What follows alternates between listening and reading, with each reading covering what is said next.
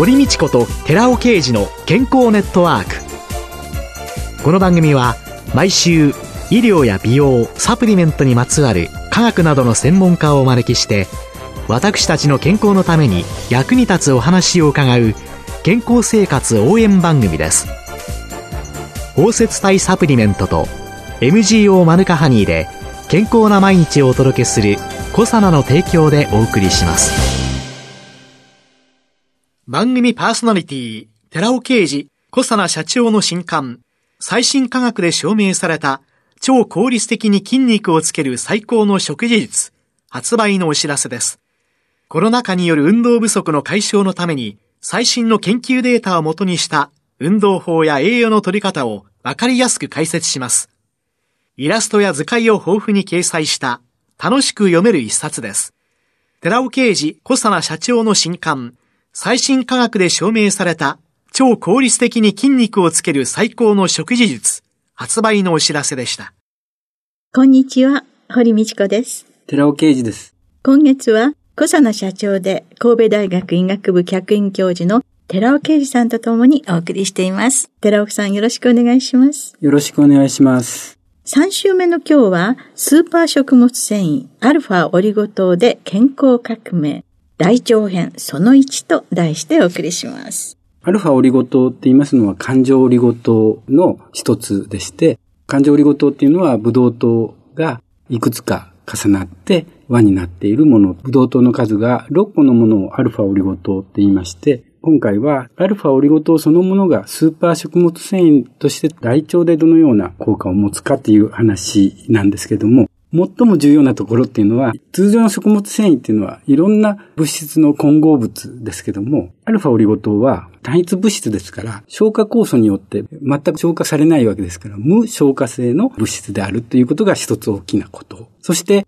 今日の話は大腸で起こることですから、大腸に行ったら腸内細菌に出会って、その腸内細菌で分解されるかどうか、発酵っていう言い方をしますけども、100%完全に発酵されるっていうのは、やっぱり単一物質だからで、アルファオリゴ糖だけ。つまり100%小腸では分解されず、100%大腸では分解されるっていうのが特徴的なところなわけです。アルファオリゴ糖。これは6つのブドウ糖が輪っかになっていて、はい、真ん中が水を弾く油に親和性がある。はい、そしてこの性質は小腸ではアミラーゼによる消化とかそういうものを受けない。はい、無消化性。そして大腸に行って大腸の腸内細菌によって一つ一つにちょん切られてしまうという、消化されてくるという、そういう特徴を持っている。そうですね。腸内細菌によって短鎖脂肪酸、短い鎖の脂肪酸に変換され、きれいに腸内細菌の餌になると。完全に分解されるということを示しているわけなんです。それで今日は大腸編を2つに分けまして、はい、1つ目の大腸編といたしまして、この短鎖脂肪酸が増えるから、どのような効果効能があるのかっていう話をさせていただきたいと思ってるんです。この短鎖脂肪酸ができることによって、どのような作用を私たちは期待できるかということですね。はい。はい、で、まずは、腸管バリア機能を増強する作用。腸管バリア機能っていうのは、病原菌や有害物質を体の中に取り込まないために、免疫力を向上するための腸管の機能なんですけども、これを高めるために自分たちの体で生産されているものっていうのは、ネバネバっとした物質ですけど、ムチンというものを出してるんですね。これは物理的に有害物質が入るのを止めているわけですけども、もう一つは生物学的バリア機能って言うんですけども、IgA、免疫グロブリン A 抗体で菌とかウイルスとか有害物質を排除するという作用があるんですけども、IgA 抗体がいかに出るかっていうのを確認しましたところ、何も食物繊維を取ってない場合に比べて、アルファオリゴ糖を取ると、非常に無賃の量が増えると。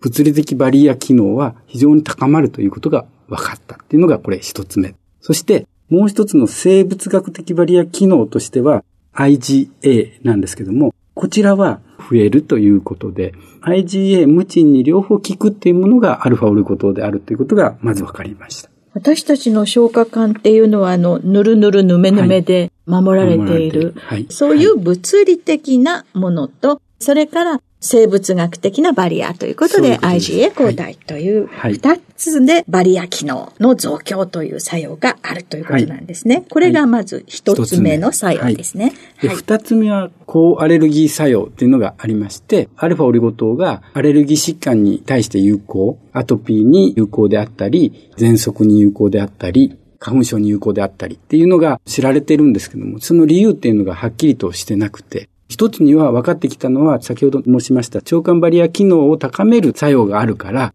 結局アレルギー物質であるアレルゲンが体の中に入らないっていうのが一つあるんですけども、もう一つ重要な理由が、それは何かっていうと、炭鎖脂肪酸なんですね。炭鎖脂肪酸には酢酸とかプロピオン酸とか酪酸とかいろんな種類があるんですけども、その中で酪酸っていうものがアレルギー疾患の改善に効くんだっていうことが最近になって知られています。では三つ目はいかがでしょうか？三、はい、つ目は便秘改善作用ですね。便秘の人っていうのはですね、酪酸酸性量が少ないんですよ。腸の中で酪酸が作られてないっていうのが原因になっているんですね。炭鎖脂肪酸は腸の前動運動を促進する働きを持っているわけです。乳糖、加糖オリゴ糖に比べてアルファオリゴ糖の方が炭鎖脂肪酸の酸性量は多いっていうことを確認しています。そのことによって、アルファオリゴ糖群では、排便の排泄量とか、乾燥重量とか、水分含有量の増加が顕著に認められてるんですね。高齢になってくると、カチカチの便がコロコロ出ちゃうような人、はいはい、そういう人が便の中に水をたくさん含んでくれるということ。それから、酪酸が腸管を刺激して、運動を良くしてくれる。この二つの働きから便秘改善作用がある、はい、そういうことですね。では、四つ目は四つ目。ミネラル吸収促進作用ですね。ミネラルは健康の維持に非常に重要ですけども、炭鎖脂肪酸っていうのは、pH を下げて、膜糖化性を上げることによって、それが理由でミネラル吸収を促進するということが知られてるんですね。で、実際にアルファオリゴ糖を摂取した時にミネラル吸収率が高まるかどうかを検討したところ、やはり乳糖、加糖、オリゴ糖と比較してアルファオリゴ糖の方が勝っているっていうことが分かった。結局カルシウムが吸収されやすいというところから、よくよく見ていくと骨密度も明らかにアルファオリゴ糖摂取群で高まるということを確認しているわけなんです。このミネラルの吸収というこの時のミネラルっていうのはカルシウムと考えていらしいんですか？ですね。はい。はい、それは腸の中の pH を下げて、カルシウムの吸収を促進する。はい、カルシウムの血中濃度が上がってくるから、当然骨密度にも良い影響が出てくるという、はい、これが4つ目の作用。はい。まだまだ続きますね。はい、まだまだ続きます。はい。腐敗産物の酸性抑制作用っていうのがあります。炭鎖脂肪酸は発酵という言葉を使って微生物が作り出す、人の体にとっていいものを発酵、悪いものを腐敗っていうわけですけども、悪玉菌が作るものが、それが腐敗産物という言い方をしてるんですけども、これっていうのは、最近ではプロテインの摂取を進めることが多いと思います。タンパクを取って、高齢者であっても、もともとはアスリートがプロテインを取るっていう習慣があったところに持ってきて、高齢者がフレイルにならないようにっていうことで、高齢者にとってもタンパク、筋肉は必要だよということで、プロテインを摂取する人が増えてるんですけども、過剰摂取によって、実際にはプロテインが小腸で分解されて体の中に入らなければ、大腸に行って悪玉菌の餌になるわけですね。そうすると、腐敗産物がすごく増える。腐敗産物と言いますと、アンモニアであるとか、クレゾールであるとか、フェノールであるとか、インドール、こういったものが出てくるんですね。そうすると、腎障害を患ってしまうとか、それから、リーキーガットっていう言い方をします。これ、腸漏れ、腸管バリア機能が衰えてしまって、腸が漏れるような状態。つまり、病原菌であるとか、毒性物質が体の中に入りやすくなるということで、結果として免疫暴走であるとか重症化につながってしまうというようなものなんですけども、ここでも乳化オリゴ糖、乳糖加糖オリゴ糖と比較しまして、明らかにアルファオリゴ糖はきれいにこの腐敗産物の量を減らしてくれるという作用が分かってきています。あの、おならがとっても臭くなる人っていうのは要注意ということそうですね。結局、おならが臭いっていうのは、タンパクが分解されて、アンモニア臭であるとか、硫黄臭であるとかっていうのがきつくなってくるというものですから。はい。はい。じゃあ、おならとか便の匂いというのがとっても問題になるような人っていうのは、やはりプロテイン過剰による悪玉菌、はい、それによる腐敗が進んでいるという。そうですね。で、そこにアルファオリゴ糖を摂取していると、それらも腐敗の産物の産生が非常に抑制されるというのが5つ目の5つ目です。作用ということですね。はい。次、6つ目。血中アンモニア濃度の上昇抑制作用。アンモニアっていうのは先ほど出てきました。はい。腐敗産物の一つですけども、うん、これはちょっと他のインドールとかフェノールとかクレゾールとまた違ったもので、アンモニアっていうのはかなり過剰に作られることになるわけで、これが大きく問題になってきます。運動後の筋肉増強のためにっていう人は非常に多くて、プロテイン摂取っていうのはもう非常に摂取する人が増えてきてるんですけども、大腸内で大量のアンモニアを発生させるというところがありまして、これ、体臭で分かってしまうんですよね。結局、汗に混じって疲労臭となっていくわけでして、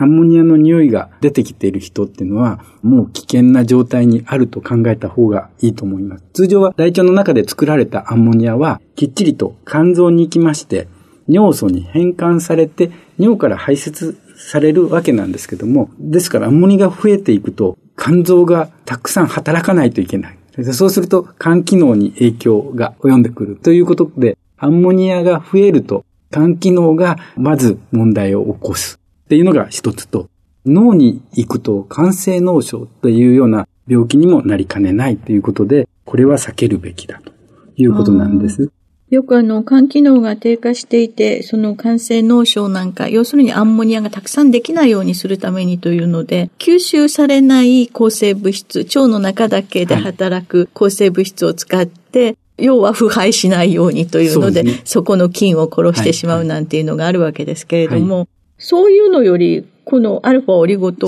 というのを使うことによってアンモニアができないんであれば。そうですね。ですから、アルファオリゴ糖を摂取することによって、これは医薬品と同等の結果を得てまして、コントロール群、つまり通常の食事に対してアルファオリゴ糖を投与することによって、血中アンモニアはきっちりと抑えることが分かっていますので、プロテインを摂取する人であれば、アルファオリゴ糖を同時に摂取しておくべきだと考えられます。これ、かなり高齢者の人にとってとてもいい働きっていうことになりますよね。はい、いろいろな作用を見てくると。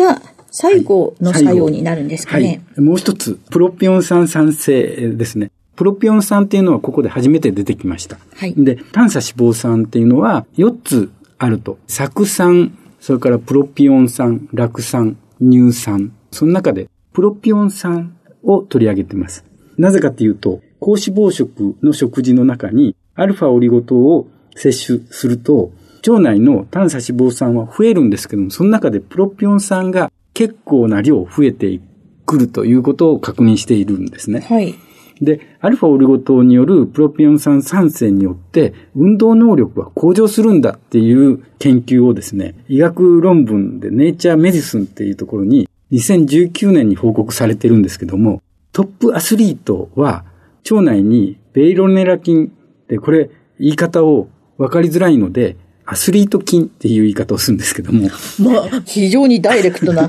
アスリートのための菌ですかそうです、ね、アスリート菌を持ってるんですね。はい。エリートアスリートは。はい。そのアスリート菌がプロピオン酸を腸内で作るんですよね。うそうすると、このプロピオン酸が運動能力を向上させているということを明らかにしている論文なんですね。そういった論文があったからなんですけども、日本でも研究がされてまして、箱根駅伝で有名な青山学院大学が研究した論文なんですけども、プロピオン酸酸性量の高いスーパー食物繊維アルファオリゴ糖を摂取して、エアロバイク10キロ走行でかかる時間の変化を調査してるんですね。そうすると、4週間後、アルファオリゴ糖を摂取し始めて4週間後とか8週間後を見ると、顕著な走行時間に短縮が確認されたんですね。10キロ走るのが非常に短い時間に早く走れるようになったということですね。はい、ですから、ちゃんとそのネイチャーメディスン2019年の報告の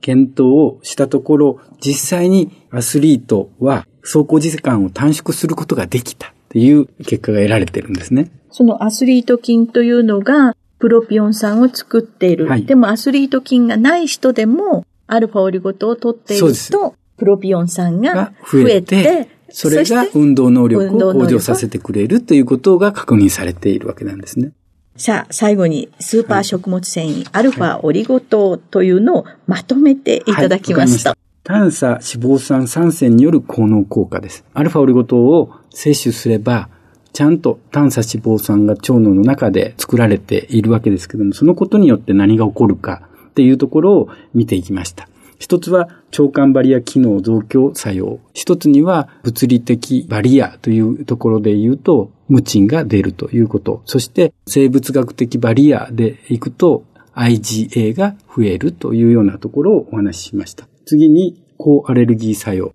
これ酪酸が産生するとアレルギー疾患に対して有効な制御性 T 細胞が増えるんだというようなところのお話をさせていただきました。次に便秘改善作用としましても、炭鎖脂肪酸の中の酪酸が有効であって、水分を含んだ便を柔らかくするというような効果があるんだというお話で便秘改善作用の話をしました。そしてミネラル吸収促進というところでは、炭鎖脂肪酸が出ることによってカルシウムが吸収されやすくなって、結果として骨密度も上昇するというようなお話でした。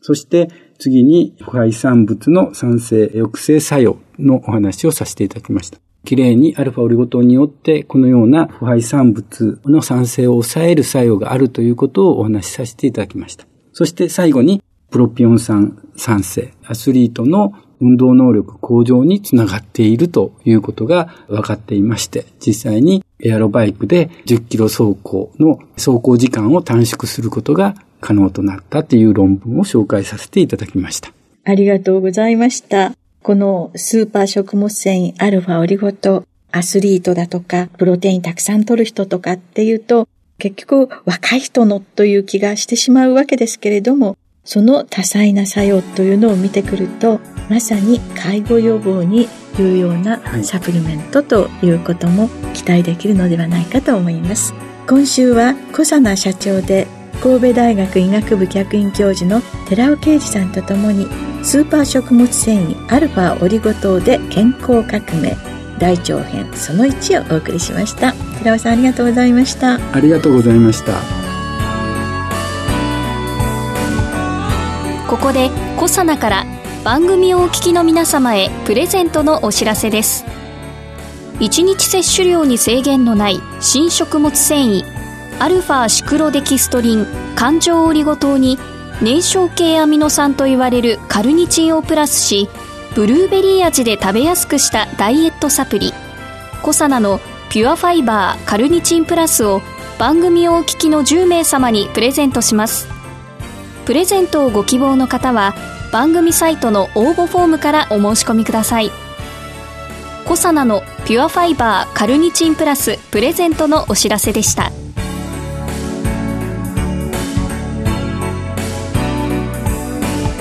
堀道子と寺尾啓二の健康ネットワークこの番組は包摂体サプリメントと MGO マヌカハニーで健康な毎日をお届けする「コサナの提供」でお送りしました。